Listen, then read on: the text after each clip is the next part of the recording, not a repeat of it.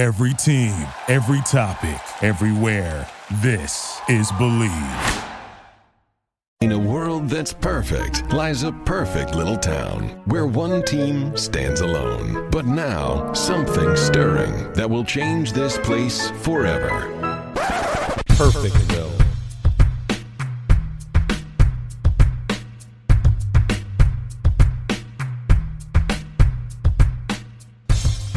Welcome to Perfectville, your first place podcast for your Miami Dolphins, now part of the DolphinsTalk.com podcast network. I am Sam Marcoux, and he is the returning two time, yes, two time Hall of Famer, Mr. Christopher Colon. Chris, welcome back. How the hell are you, my friend? Oh, I'm good, buddy. Being a Hall of Famer's got its perks. Uh, I get uh, to upsize my drink at certain fast food locations for a quarter. Um, yeah, just a couple whistles here or there along the side street, like a cat call. Everybody recognizes a Hall of Famer, especially a double, double O, double O Hall of Famer, double O H O V, H O F. Yeah, HOV, I'm not a double hall of I'm not a hall, double hall of famer, famer in uh, um, abbreviations at all. H yeah, and say HOV. You're a double high occupancy vehicle lane. That's good. You're, but that's part of being in if I You know what? Second jacket on the passenger seat. Maybe they won't pull me over. Well, that's just what it is. I mean, I think you're onto something. I think if you're a two-time Hall of Famer, you do just get to ride in the uh, carpool lane, even if you're by yourself. You know, that's part of the great. perks. You're absolutely right. So, uh, well, welcome back. Uh, you didn't miss much in your in you know the absence of last week. We did a very special episode with Kabir Kabeezy Singh, uh, Seattle Seahawks fan, stand-up comedy extraordinaire. Uh, he fits just right in with you and I, Chris, in that he butchered Yeah. literally every single name uh, that came out of his mouth. Uh, I was just like, I don't know who, I don't know who Kenny Skills is. I don't know who Jay Skills. Jay Jay Jay was. Um, apparently, Chris Ivory is still on the New York Jets, and uh, he's very happy that Landry Jones is no longer on the uh, Miami Dolphins. Chris, so uh, You know, he- listening to that, I feel like he fired up a uh, old video game of Madden to check the rosters to seem relevant, and it was like Madden 2011, and he put it in and just like, oh yeah, Chris Ivory. Let me just remember that, and I'll I'll I'll drop that in the conversation. So it seems like I'm into into the league right now. Uh, yeah, Kenny Skills that killed me. That that was hilarious. Well, the thing is, like Kabir actually watches a ton of sports. I mean, the guy gambles on WNBA games, and I'm not even kidding. The guy just watch. Yeah, exactly. I'm like, yeah, the Minnesota Lynx look good. He's like, do you know something? I'll call my bookie right now. And I'm like, no, no. But uh, he he watches a ton of sports, and that's all we talk about. But this was at the end of the night. Uh, we had been drinking a little bit. This is the same guy who I, I've been one of his best friends for the last five years. I toured with the guy. He called me Max for the first two years of the five years that we've known each other because he just didn't remember my name. And he was like, I don't know, he looks like a Max. And I was too scared to tell him because I don't want to get fired from the tour um, that I just went by Max. So now everyone calls me Max in the comedy circuit just because of this.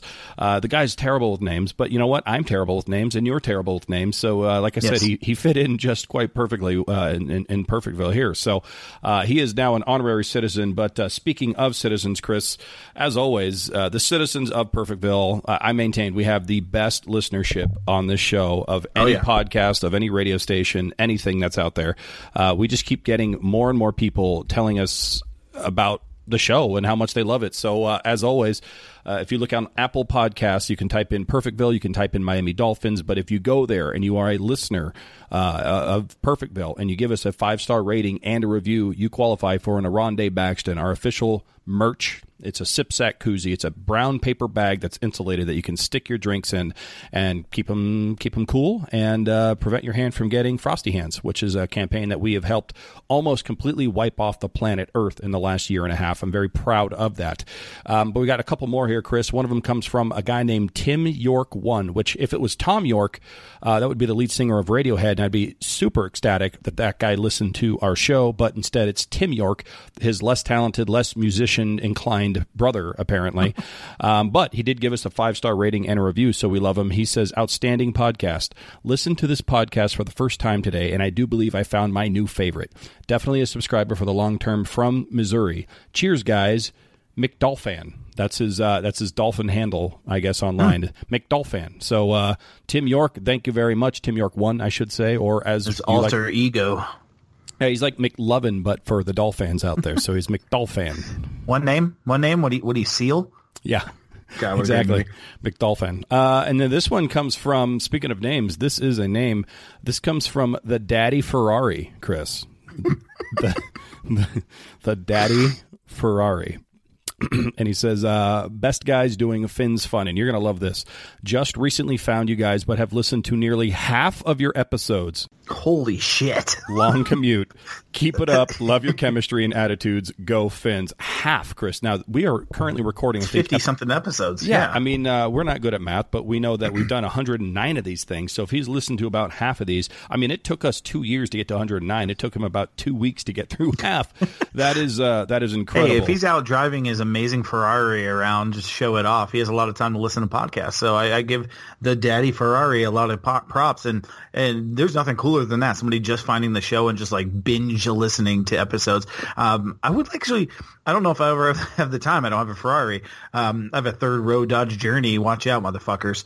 Um, but if you're driving around, I mean, I would like to do that. I can imagine uh, him listening and the quality of our show just was absolutely trash can in the beginning. I was And just then- thinking that, yeah. yeah, and then to hear like the progression of this these episodes, and it's almost like holy shit, it was so bad before, um, and now here we are. So that's that's awesome, man. That's keep that's two new listeners in a row. That's pretty badass. Yeah, that's kind of weird though. Like to think about like, oh, I, I like I, I heard an episode, I liked it. I'll go back and listen to all of them, and then like they listen to the first ones, and we're just a couple of mental patients with me uh, recording out of my garage, and I think you were in like your bedroom in the bed, you know, recording into a, a gamer mic. It was just awful the way we started. So if you're gonna listen to half, may I suggest the uh, last fifty instead of the first fifty? I think you would be much better off. You know, I wonder if he sat, sat there and it's like one of those things when I rewatch Game of Thrones, I'm like, oh, there's a three-eyed raven, you know, something crazy like that, and you like know what what happened, so you kind of pick up on a couple of things. I wonder if he heard your whole rant about how the Jarvis Landry relationship's going to end,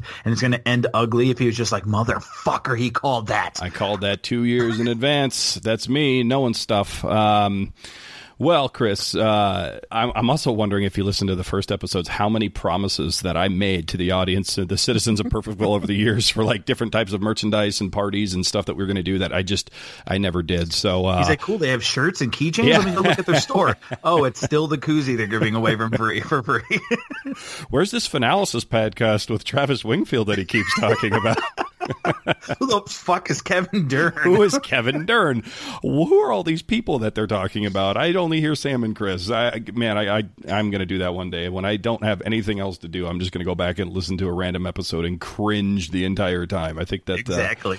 that sounds like, like, a lot of fun. pitch, school pictures from the mid '90s. You're just like, oh my god, is that a mullet and plaid? Good lord. Yeah, no, I, I think I'd rather do that than uh, go back and listen to the, the very start of the show, with all due respect to both you and I. But uh, anyway, with all due respect to everyone here, we do have to get the show started. And this is a different one, Chris. Uh, this is something new that uh, I just popped into my head last night, and I decided to throw it out there. This is Citizen's Choice. As you guys know, we do a coin toss here at the beginning of the show. Chris takes a topic, I take a topic. We flip a coin just like they do in football. Uh, whatever Chris calls in the air, if he wins, he gets to choose whether he wants to go first or second. And then we talk about it in the first half and the second half of the show. Along the way, we have all kinds of fun things to do. Um, and then we also have something called Three and Out at the end of the show where we talk about topics outside of the Miami Dolphins but related to football or sports in general. We had so many requests, Chris, from the uh, citizens that I think for this episode and this episode only, uh, for Three and Out, we're going to take three of the suggestions where maybe we don't have a full half to discuss and throw those in there as well. So this recording here, this is very much uh, the citizen show, if you want to call it that. So, uh, Chris, you've looked at the topics. I've looked at the topics. What is your topic that you are bringing to the coin toss right here, right now, from the citizens? Well, considering um, I'm pretty active on Reddit, and our subreddit is uh, has made us official official talking heads over there on the Miami Dolphins page. Um, I have to go with the top comment that was voted, and that was Slaner's, a friend of ours, uh, actually the host and uh, co-creator of Fins Up, Fans Down, also a part of the Dolphins Talk uh, podcast network, and that is actually not a biased thing. I just wanted to go with the top comment, and he was voted that way. That's your fault, not mine. Um, but I I like it. it. It's he said we're in the beginning of the season. Uh, week one is still in the horizon in front of us and we always hear the cookie cutters and how excited we are and what's going on he wants to hear some pessimism he wants to hear what we think might go wrong what um, issues could be occurring and things that we can maybe try to predict uh, which as always as dolphins fans it, it, the inevitable happens and, and something bad happens. So I'm going to go ahead and use that as my topic for the coin toss. Well, that's a good one, Chris. And uh, shout out to Reddit and Slainer and the Fins Up, Fans Down podcast, as you mentioned, part of the DolphinsTalk.com podcast network. Uh, I'm actually going to go to one of our other social medias, in this case, onto Twitter, uh, where you can follow us at Perfectville Pod. And I'm going to go to a longtime listener whose uh, handle is at Tanadaddy69. So uh, not only do we have the Ferrari Daddy, but we also have Tanadaddy 69. I'm excited uh, that Ryan Tannehill's dad is listening to our show. It is. If we can get Ryan Tannehill to listen and be a guest, if his dad will actually recommend this, that would be something else. His name but, is Copper uh, Tannehill.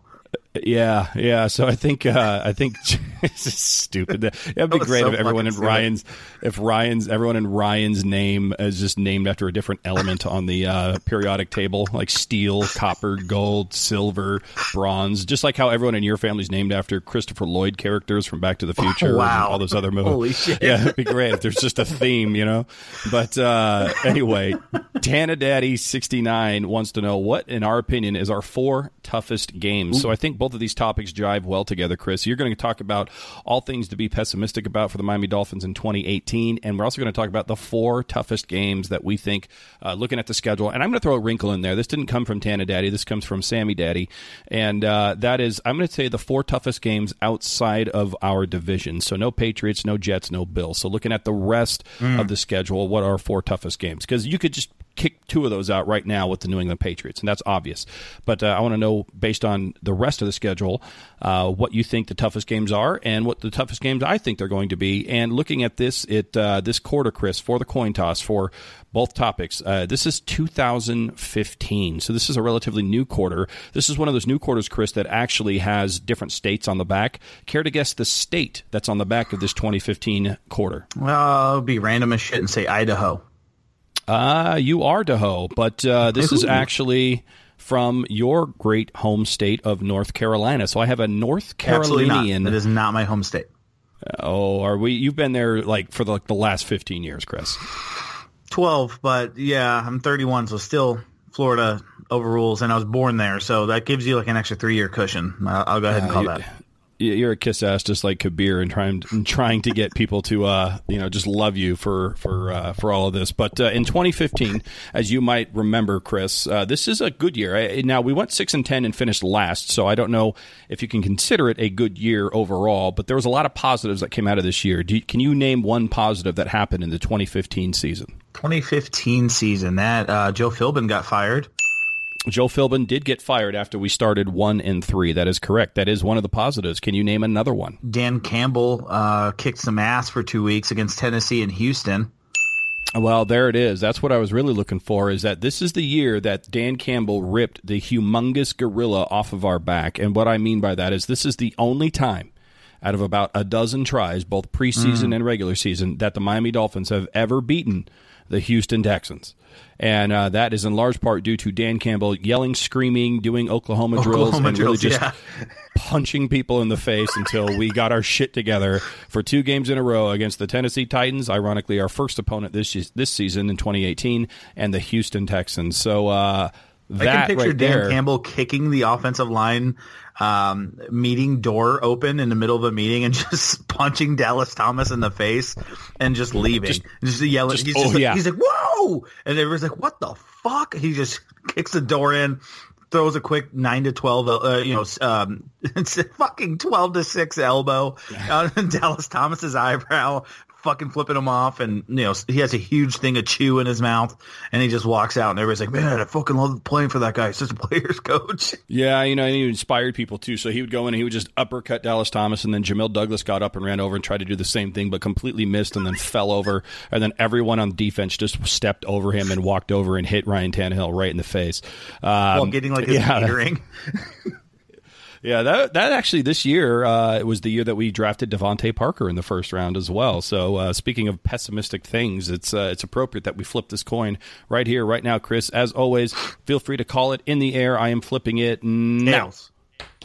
Oh, it bounced and landed on top of my phone, and it is in fact tails. So you get the uh, honor, sir, if you want to go first or second with your topic. I will go first.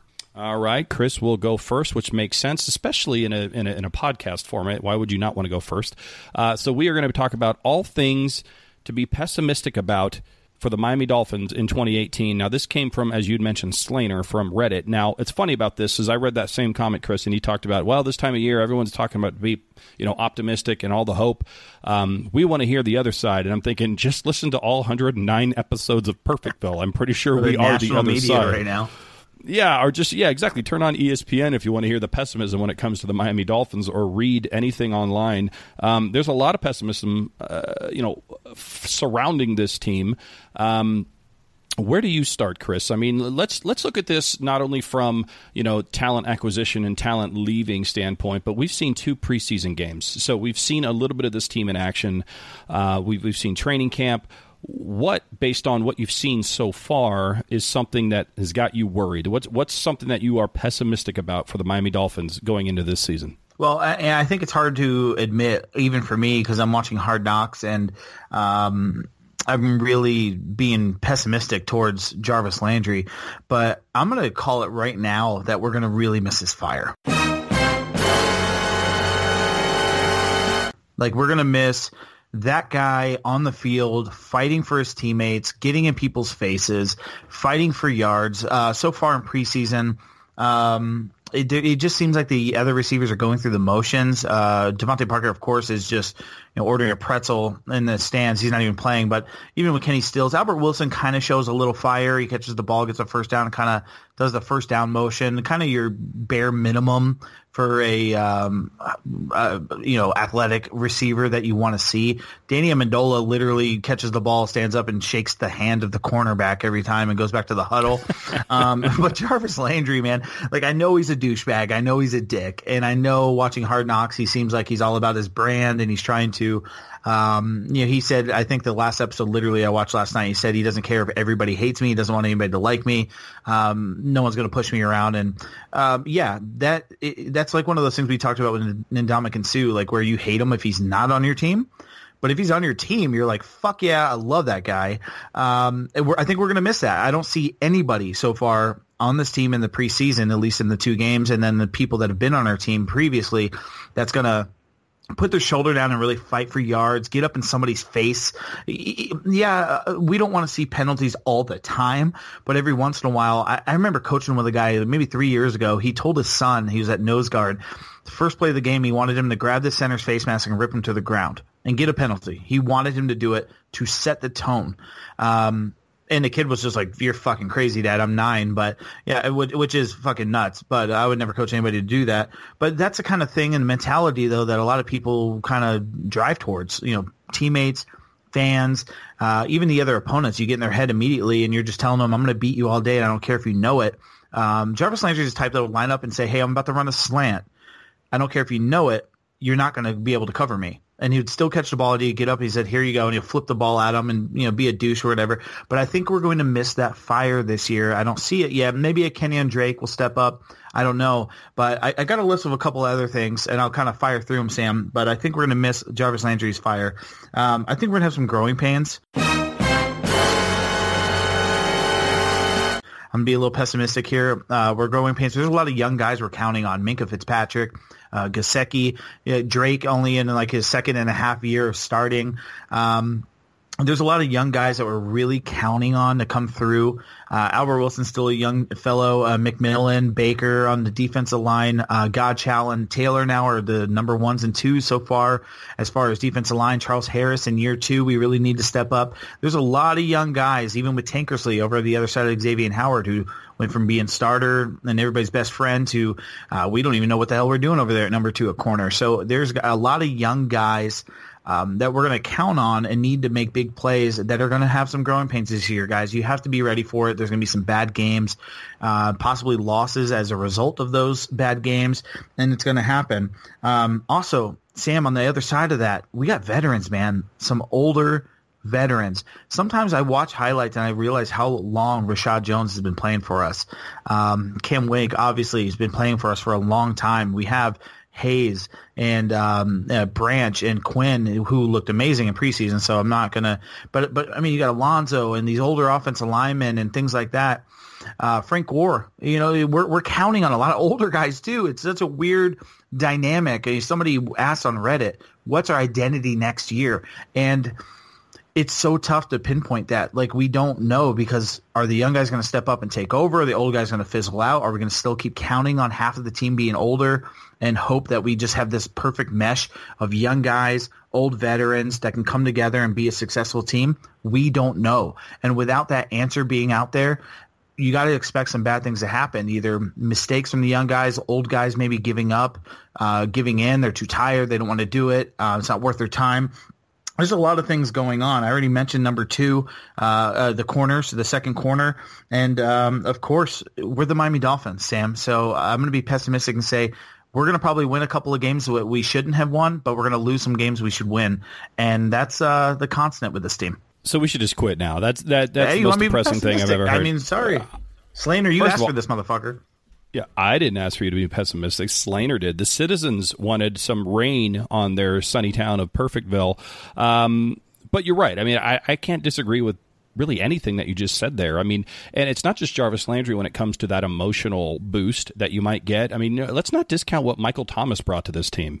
I mean, Michael Thomas was a special teams extraordinaire. Mm. Uh, Michael Thomas was a guy that when he had to play defense, did the best he absolutely could. And Michael Thomas is no longer on this team. I believe he's with the New York Giants, if I'm not mistaken. Um, and he was a fiery character as well, and he's gone. So you have kind of a double whammy when it comes to that, you know, in-game motivation, and somebody's going to have to step up and take that that place, be it Albert Wilson or be it uh, a veteran who decides that, you know what, this is my time to actually be more vocal. Personally, I think it has to come from Ryan Tannehill, and I think we're starting to see that just a little bit um, you know, it starts with him throwing everybody out of the huddle and, and, you know, in a positive way versus telling uh, people a couple years ago, have fun on the practice squad after they picked him off for like the seventh time in practice. So, uh, you know, maybe his leadership move. what a terrible thing to do. And I, I, remember chastising him at the time, like, well, yeah, what a terrible thing to do. And, and, you know, his leadership is starting to step up a little bit. But I agree. I think we're going to need to find that fire from somebody else because Jarvis Landry, like him or hate him at this point, that's what he brought to this team. And I think people fed off that. And if we don't have that and things start to go negatively, um, maybe we just can't get out of it. Maybe we can't, you know, spiral out uh, of that. And, and Suh on defense too. Like we're losing yep. two fiery guys. I mean, Suh literally uh, almost choke slammed a la Undertaker Joe Flacco last year. So, or I'm sorry, Ryan Mallett last year. Um, we lost both of those guys. Both of those guys. You hate them if they're not in your team. You love them when they are. We lost a lot of fire this year. We did, and uh, here's the thing. Speaking of Ndamukong Suh, and he took a lot of flack this week, or well, we took a lot of flack in the last week of him uh, mocking the defensive tackles and the defensive line for the Miami Dolphins after Christian McCaffrey broke free for like a 300 yard running touchdown, something along those lines. Um, and he just said right up the gut, LOL, on Instagram as one of his comments. And that's one of the things I'm actually starting to become pessimistic about. I'm usually not pessimistic when it comes to the defensive line play for the Miami Dolphins. As I've said in the past, there seems to always be some somebody who will step up yeah. and be that person that steps in and uh, takes over as, as the leader, whether it's Larry Chester and Tim Bowens from yesteryear, or Daryl Gardner, or Ndamukong Suh, or any of these other folks over the years. Uh, I'm not seeing it right now. And I know it's only two games into preseason, but that's one area where I think if I'm an offensive coordinator or somebody who's calling plays against the Miami Dolphins, I'm turning around and handing that ball off to the running back and saying, go get your four, five, six yards until they can stop you. Um, that's an area of big concern for me, which is interesting because right now, uh, the two areas on defense that you and I are pessimistic about are the defensive line and the defensive backs. Um, coming into the season, if you had asked me two, three weeks ago what I'd be most concerned about, it would have been the linebackers, just because we haven't had good linebacking play in a very, very long time, at least not consistently. Uh, but that's now number three on our priority list from the three different areas of defense, as far as I can tell. And uh, that says a whole lot of something because I don't have a ton of confidence in the linebacking core yet. I mean, there's there's some flashes out there that I think are good, but right now, uh, that's number three behind the defensive line and, and as you'd put it, the defensive back play, especially at the number two cornerback. So uh, this defense has a chance to be scary in a bad way, as far as I'm concerned. Yeah, absolutely. And Matt Burke seemed to be um, a little bit more aggressive in the preseason games, a lot of blitzing and things like that. But if you still can't get to the quarterback, you're doing nothing but hurting yourself. So um, he's got to be a little bit more creative, think of things, um, strategize with the players he has. I noticed Jerome Baker got a lot of work with the ones uh, last preseason game of the Panthers, and he did fairly well a guy that's not helping himself, especially especially with Minkah Fitzpatrick right on his heels, is T.J. McDonald. He took an absolute horrendous angle on that Christian McCaffrey 300 yard run. You said um, where he got just completely sucked inside. There's no reason to do that. You're a safety. You're the last chance hope of your defense. There's no reason to be super uber aggressive. To come downhill in the middle uh, on a fast guy like that, a, a, shifty, small, fast guy, and get sucked inside and take a bad angle and give him the entire outside to run. Uh, so T.J. McDaniel on the hot seat as well because Minkah Fitzpatrick. They're saying I think Adam Gase had a quote today um, that he, he he his coming in as a rookie is unprecedented. Like hmm. he used the word something like that along the lines of unprecedented, where it's just it's unnatural. It's odd how amazingly well he's doing. Um, that he's been close to perfect, and that is just fucking unbelievable coming from Adam Gase, especially. Um, so Minkah Fitzpatrick's right there. I mean, they might even put him at the number two corner and and, and put McDonald uh, or put McCain. I, I was on Dolphin Talk uh, podcast and uh, he had mentioned putting McCain as the outside guy and putting Minkah in the slot. You know, use your best guys to your advantage. Who cares what position it is? Just go cover a guy. Yeah, that might be what we have to do, just to you know put a band-aid on a bullet hole until we can figure this out. And I think you said McDaniel. I believe T.J. McDonald, McDonald, is his name. Yes. Uh, either way, he's McSucky right now, so hmm. uh, we're going to need him to play a little bit better. He is big though, man. I was watching him on that Panthers game, and he was standing next to one of our linebackers. I cannot remember which linebacker it was, and I had to do a double take and go, wait, which one is the linebacker and which one is the safety? Because they were almost identical in size. Um, maybe he's just out of position and he needs to bulk up and put another five to ten pounds and just move down a little bit. Maybe that would be better for him. Uh, long term. I'm not sure. Uh, other things to be pessimistic about, Chris, at least as far as I, I can tell.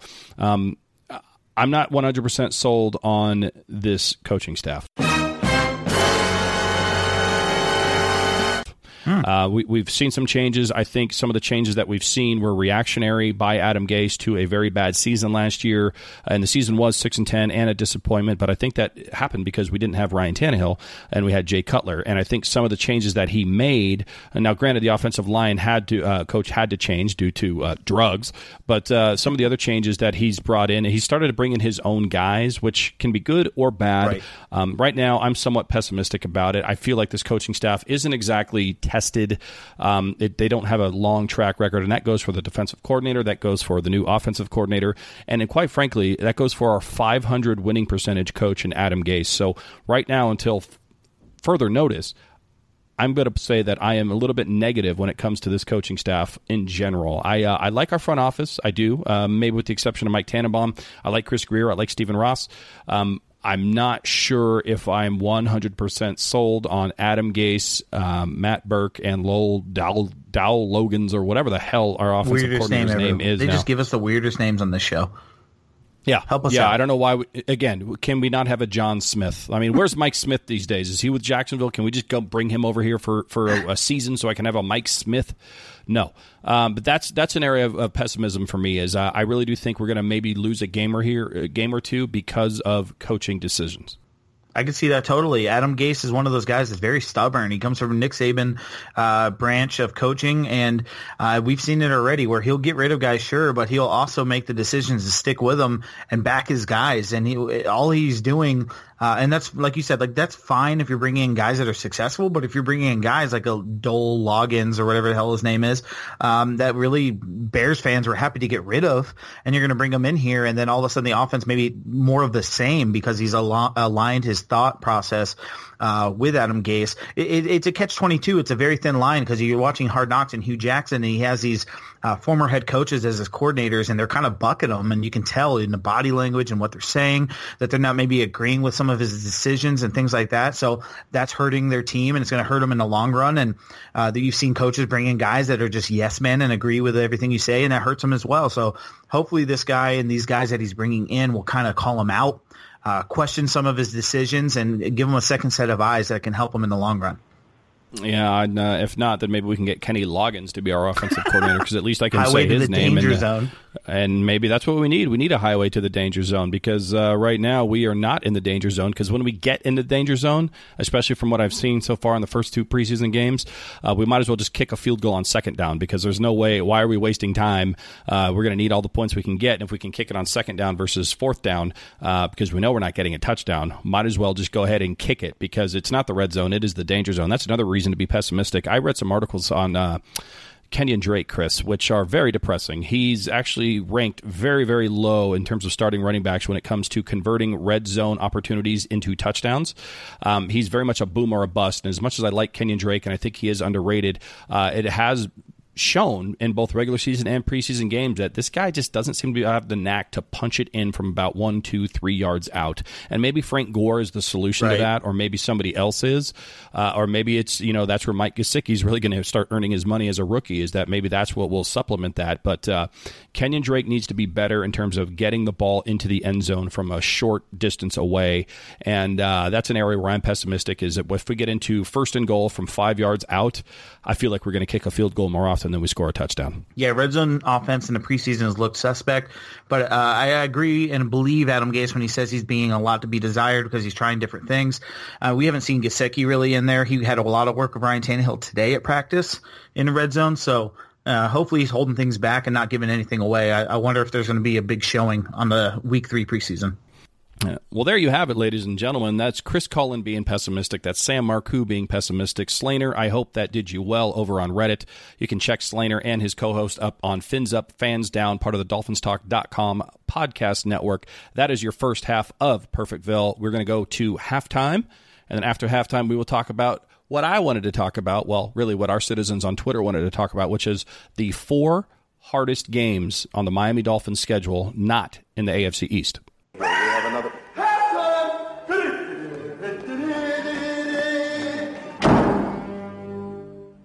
What's up, citizens of Perfectville? Sam Marcoux here to talk about my bookie. And ever since Chris and I started the town of Perfectville, everyone has been coming to us going, "Hey guys, you know your stuff about football. Can you give us some advice about gambling? Who should we bet on? Who should we bet against? Should we take the over? Should we take the under?"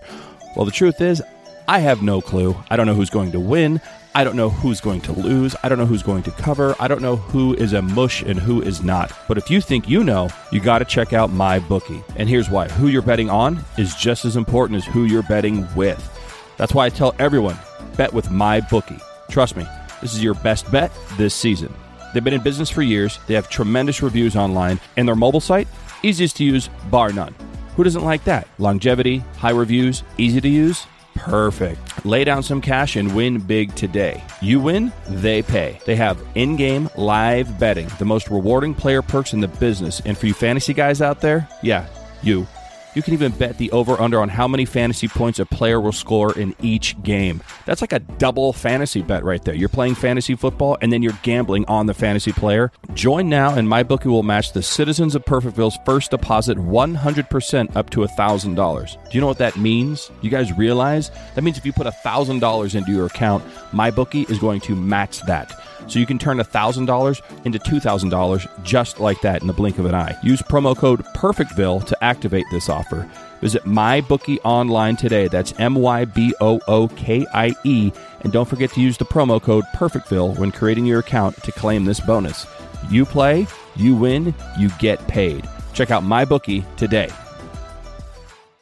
All right, welcome back. The second half of Perfectville, uh, Chris. Now, this is coming from a Twitter user, as we talked about. Tanadaddy69 wants to know, in our opinion, what are the four toughest games on the Miami Dolphins schedule for 2018? And I threw in the wrinkle the four toughest games not from the AFC East. So that eliminates two Buffalo Bills, two New York Jets, and two New England Patriots games from our schedule. Real quick, let's just run down the schedule that we have, the other 10 games. Uh, week one versus the Tennessee Titans, week three against the Oakland Raiders, uh, week, what is that, six at Cincinnati. Then we have Chicago and Detroit back to back at home.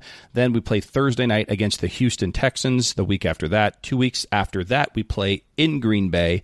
Then we have a bye week. Right after that, we are in Indianapolis against our old AFC East rivals, the Colts.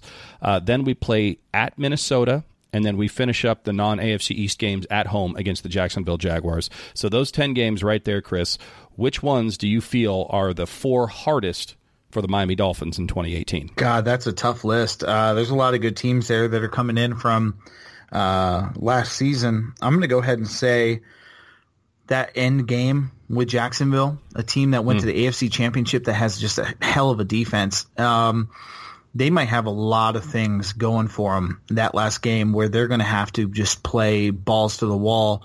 Um, and a defense like that, two shutdown corners, linebackers and a pass rush. I mean, they are just they're legitimate. They're really legitimate on defense. Uh, Blake Bortles, um, you know, he's hit or miss, so that could be the only thing that keeps us in the game if our defense helps us out. But Leonard Fournette, you were just talking earlier about our interior defensive line. That guy might eat us for lunch if uh, the possibility is there. So I'm going to go ahead. My first one, I'm going to say Jacksonville. All right, you got Jacksonville. That is the second to the last game on the season. Uh, we do play at Buffalo for the last game of the year, but that Jacksonville game happens on December 23rd. Uh, that has the possibility of not only spoiling any maybe playoff dreams for the Miami Dolphins, but it also has a chance of spoiling Christmas for Miami Dolphins and citizens of Perfectville everywhere. It's two days before Christmas. Um, so, and I agree. I think that's going to be a tough game. I think that's a game where we could probably just get spanked on the ground if we cannot figure out how to stop a running back. So I think that's a very good choice. I'm going to go with uh, the Houston Texans on Thursday night for a number of reasons. Number one, we never beat the Houston Texans. We've only beat them once in our entire existence. We have a problem beating the Houston Texans. Number two, it is uh, a road game. Uh, number three, it is on a Thursday night. Talk about being an underdog on the road against Houston on Thursday night. There's a reason why, if you look at that from a gambling standpoint, it is a bad bet if you're going to take a road dog on Thursday night. You're coming off only, what, three days of rest from when you played the Detroit Lions right before. Now you're going on the road into a hostile environment against a team that you just don't have a lot of success against. So um, while you go with the Jacksonville Jaguars, I'm going to go with the Houston Texans. I think that's going to be a tough one for Miami. Plus, recent memory tells me we have not done great in primetime television. This is a primetime game. Everyone's going to be looking at us, and we will probably shit the bed like we have over the last couple of years in primetime. We suck against Houston. We suck on national TV, and generally, road dogs suck on Thursday Night Football. That is an absolute loss. There's no way we win that game, Sam. I, I will go back to this episode and and read myself a new one. But unless Deshaun Watson, J.J. Watt, and Jadeveon Clowney take a private plane and, and crash, there's no way we are winning that football game. And just for the record, we are in no way advocating that they crash. yeah, just please don't. For, I like all those players look, we've gotten very popular over the last couple of weeks here on Perfectville. People are listening to this show. We do not need to be shut down due to a joke. Um, but if they did crash, I would not shed a tear. I'm just saying that right now for the record. All right, Chris, uh, game number three. What else would be a very difficult game for the Miami Dolphins? I think at Green Bay is the obvious one. I mean, you're in Green Bay, middle of the season, could be cool. Um, Aaron Rodgers, anytime you're playing AA Ron Rodgers – um, that's a tough one because they just got weapons out the ass. Their defense is good. Uh, being on the road in a odd environment. I mean, we play at Green Bay every eight years. I actually think I remember hosting a random podcast for Blog Talk Radio the last time we played Green Bay because Steve Sykes, our good buddy, Dr. Astro Zoom, actually went to the game and I had him on the show and uh, he told me how amazing the fans were. They're super nice. They were um, offering tailgate food. They they knew Dolphins fans weren't enemies. We don't play often, and they're super welcoming. Um, but don't let the uh, kindness be uh, fool you for weakness. The Green Bay Packers are a legitimate football team. They have Aaron Rodgers back.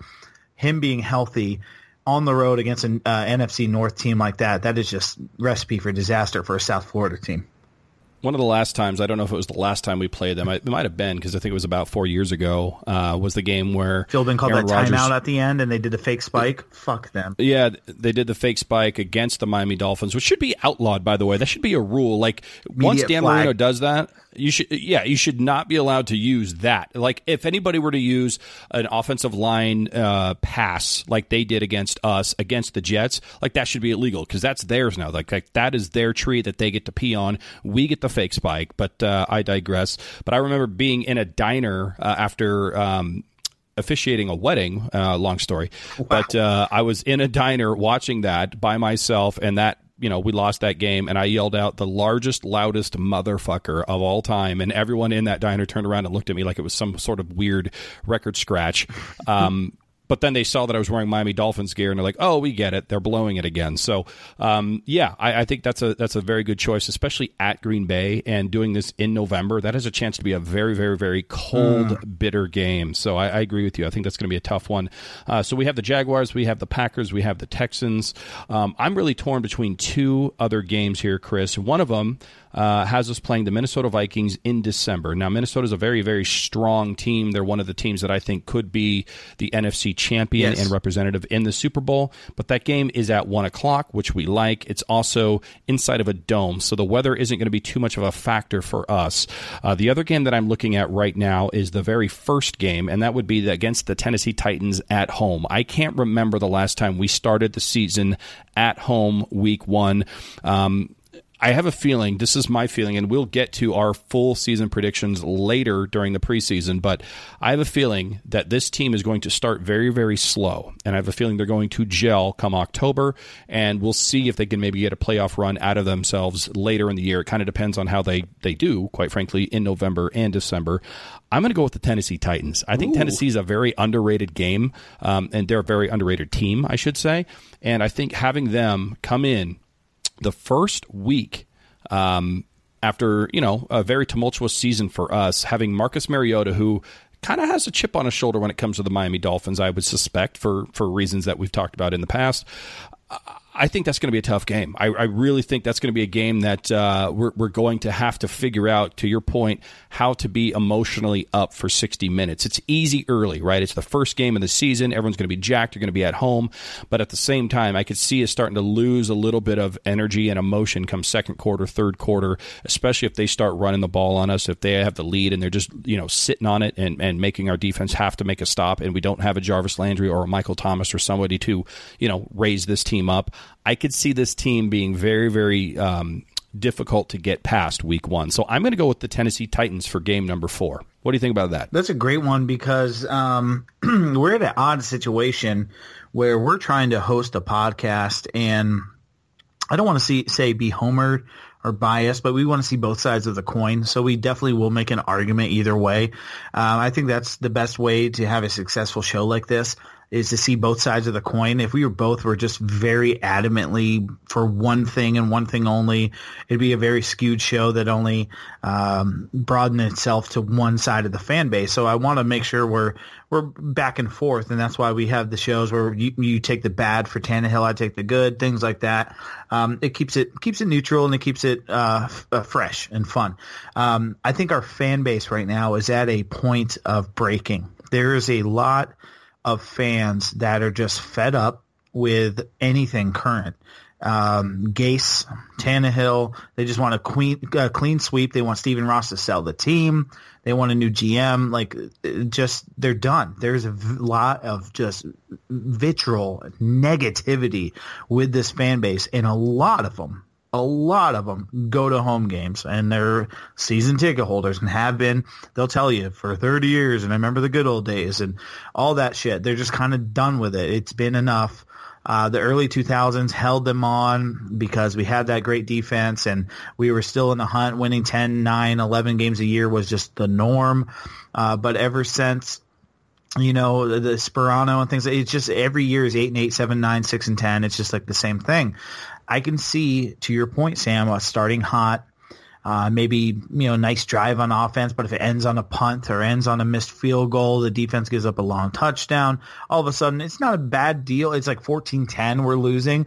The crowd starts turning. Like I mean, I you talk about a home field advantage in September. That should just be um, a team from the, the southeast, sort of, kind of Midland, there in Tennessee, where it's not going to be as hot uh, come September, this should be a total win-win for us. Like we're coming in, they don't know what to expect from us. A lot of young guys with the heat and all that, and I can just see it crumbling, like you said, uh, where they just start fast, bad things happen, it snowballs. Crowd starts turning on us. They're booing. They're chanting for David Fales. I'm sure half of the crowd will do that, um, and it's just to be it's to be a shit show. And I can totally see that being a really tough game.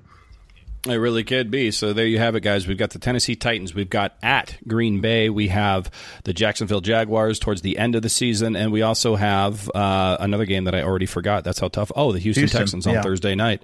So there you go. I mean, I, I, I like all of those picks. I like the two that you came up with. I obviously like the two that I have. Uh, let us know your four difficult games. Again, outside of the AFC East, you can email us at perfectvillepodcast at gmail.com. You can follow us on Facebook, just keyword Perfectville. You can also tweet us at PerfectvillePod. Uh, let us know if, if, you, if why we're wrong, if we're wrong, or uh, why some of these other matchups might be worse for us than these ones here.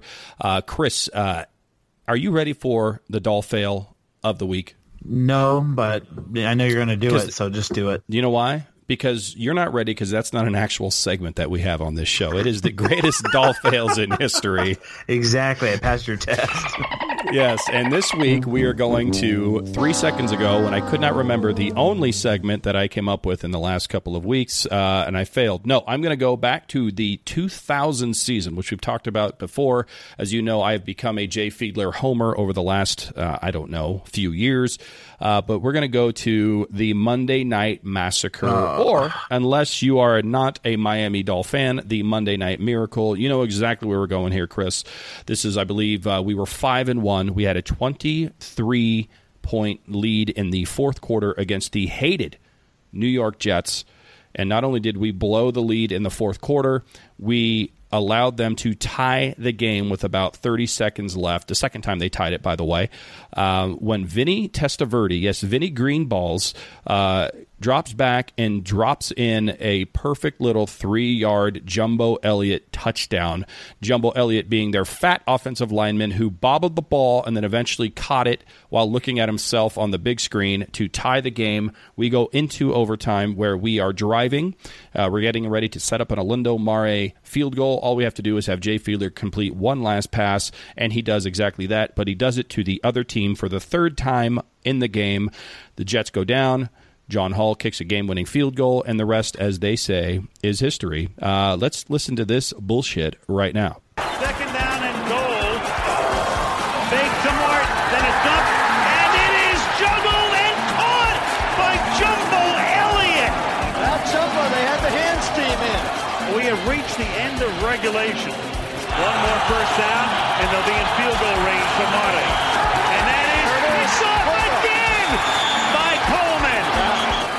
So out of the stadium.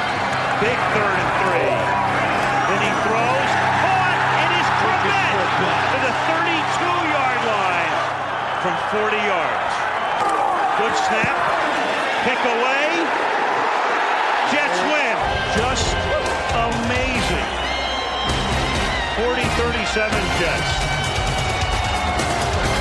So, Chris, this is one of the most painful memories in Miami Dolphins history. I mean, I remember this like it was yesterday. Uh, Leslie Shepherd. Leslie Shepherd had two touchdowns and 94 yards receiving. Oronde Gadsden, not Aronde Baxton, Oronde Gadsden had 120 yards receiving. Jay Fiedler only had 250 yards on the game, most of it to those two wide receivers. He did throw two touchdowns, had three interceptions. Uh, there's absolutely zero reason for us to have lost this game, but somehow we allow Vinny Testaverde to throw it 59 times for 378 yards of five touchdowns. He also had three picks himself. Um, one of the just biggest disasters of all time, just of all time. It's I don't even know what to say about it. if we were a bigger franchise, um, bigger market, I guess, I don't know, this would be just hailed as the biggest blunder in NFL history. Maybe minus, uh, you know, the Bills comeback with um, Frank Reich or whatever the hell his name is. Um, it, this was just horrible, Sam. And it's one of those things. I was 13 years old. Um, one of my first real memories um, of my, I, I actually, honestly, I'm not even kidding. I think this is the first Dolphins memory of heartbreak. Even the Jaguars loss in, in, in the playoffs the year prior, I was 12. Like, I don't really, I mean, I remember it sucking and like my dad being super mad and stuff and embarrassed and, but I was like, whatever. I was probably playing halfway through the game. Who knows? Uh, playing video games or something. But this game in particular, uh, I'll never forget because I never forget my dad making me go to bed before it was over and saying, son, we're winning by a billion. Just you'll wake up, Ah, you'll, yeah. you'll wake up and see that we won. There's no point. You got school tomorrow. Go to bed. Um, and I went to bed, and I never will forget waking up reading the Palm Beach Post. And I think the cover was Jason Taylor just like looking up in the sky like, are you fucking kidding me? With jumbo fuckface Elliott on the side with his weird ass teeth looking up to the moon after he t- caught the touchdown. And I, I, I closed my eyes and opened them again to reread. I, I thought I read it wrong. Like I just had woke up and saw that they won. And it was one of the more serious, I'm like serious right now. It's one of the more depressing, absolute horrible feelings I've ever felt in my life, and it was the first of many. Being a Dolphins fan, and I remember looking at my dad. I'm like, "We we lost? How did we lose? Like, what happened? Did they start the game over? Like, how did we lose?" and and then you know, a couple of years later, you get the sideline video of uh, Jay Fiedler saying something like, oh, "No way they can. This game's yeah, over. this game's over. Yeah. We won this one. It's in the bag." And with the defense we had, I cannot believe that happened, especially against the Jets. I mean, if that happens against the Bengals or like the 49ers, who gives a shit? The Jets. And it's brought up to this day in arguments and shit talk, and it's just one of the worst fucking games I've ever can remember in my lifetime. Yeah, I uh I don't know why I, I decided that this Yeah, would be a good segment for this show. I apologize to all the citizens out there. Uh, this is why we're going back to citizens' choice because when it's my choice, apparently, uh, look, man, they wanted us to be pessimistic, so I thought we just bring out the most pessimistic thing we've ever been a part of, and that was that Monday Night Massacre and Jumbo freaking Elliott killing us, and uh, Jay Fiedler throwing it interception in the freaking overtime that allows John Hall and the New York Jets to win that game. It uh, it hurts my soul just to even talk about it. If you could hear it in my voice there, but uh, anyway, Chris, let's get out of that and let's get into three and out. Are you ready? Um, so I've never been more ready for this segment in my life. Uh, well, this segment here is a little bit different than what we've done in the past. We are not talking about anything other than citizens' choices here, Chris. So we've got a few of them here from the Reddit and the Twitter. Uh, why don't you go ahead on first down and pull one of these choices and let's talk about it. Oh, I got to shout out Biscuitville. Got to shout out my buddy on Reddit that uh, posted that he wants to hear uh, Biscuitville episode or a mention of it, of course. Um, every time they just got a new paint job in the building, by the way, out here in uh, good old Indian Trail, North Carolina. and uh, every time I pass it, I think about that episode.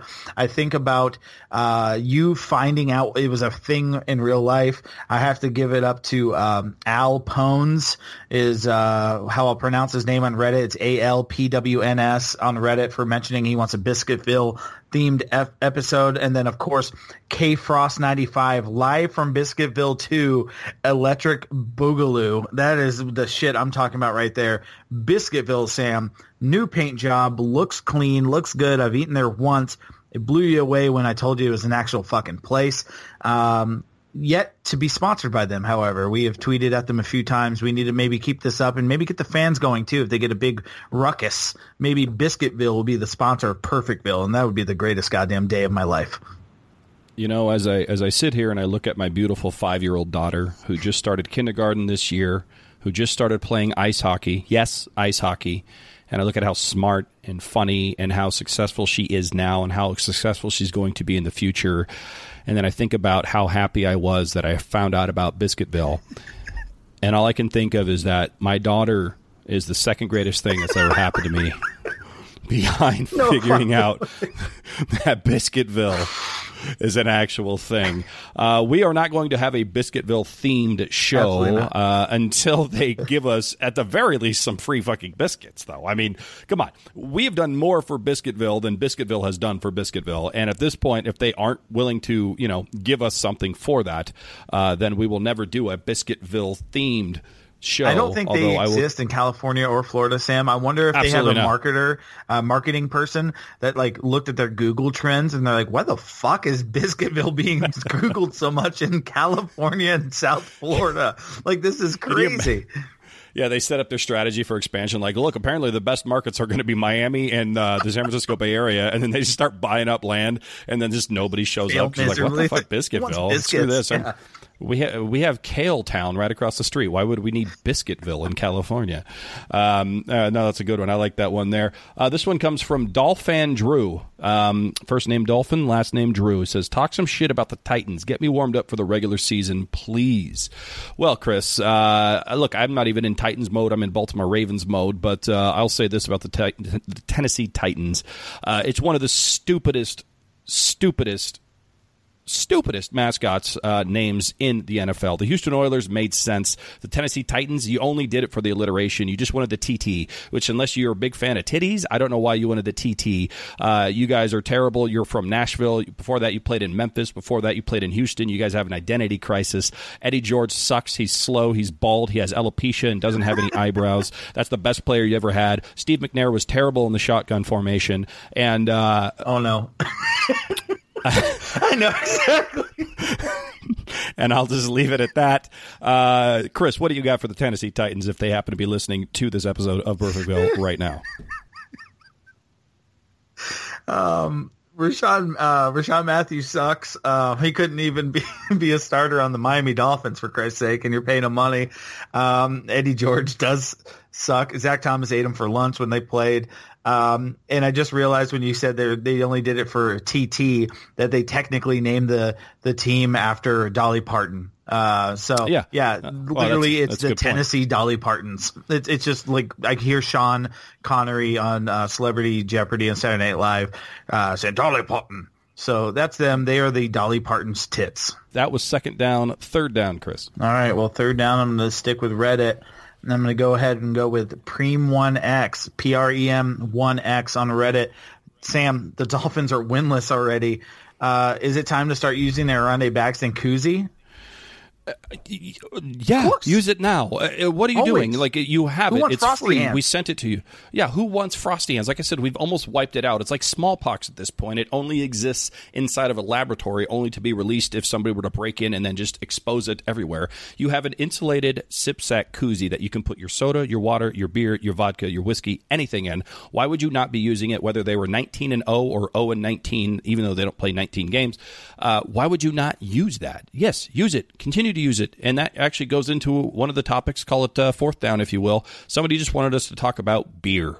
Chris. Somebody just wanted us to talk about beer. And here's what I would say. If you have a beer, put it inside of your Aronde Baxton head of the Sip Sack koozie and drink that shit and keep your your hands warm and your beer cold. That right there, yes, use it. Absolutely. Now, I will say this. If we do go O for a season, uh, not only are we going to have Aronde Baxtons in Sip Sack form, Chris, I might have insulated paper bags that we can stick over our heads and then just you know pull a ripcord and pull it tight until we can't breathe anymore. Because i don't know if i could handle a winless season. I could barely handle 1 in 15 to the point where the one win is actually my super bowl for my era.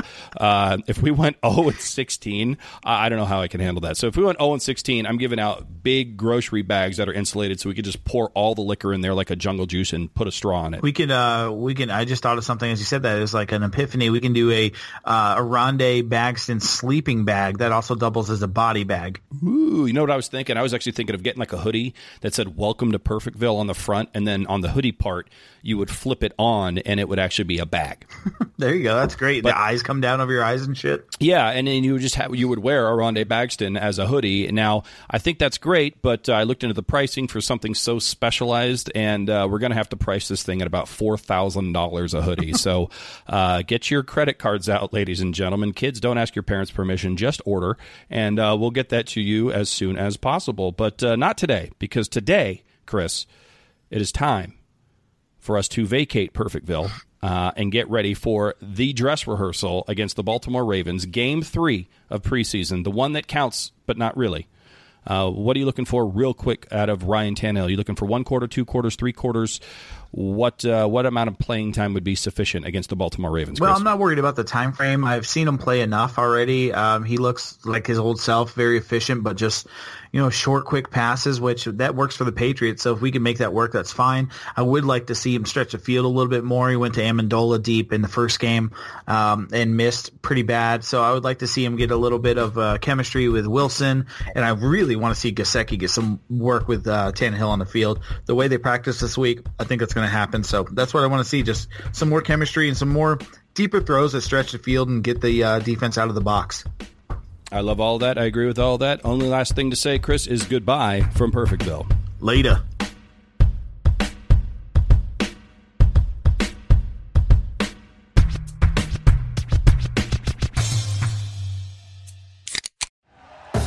Thank you for listening to Bleav. You can show support to your host by subscribing to the show and giving us a five star rating on your preferred platform. Check us out at Bleav.com and search for B L E A V on YouTube.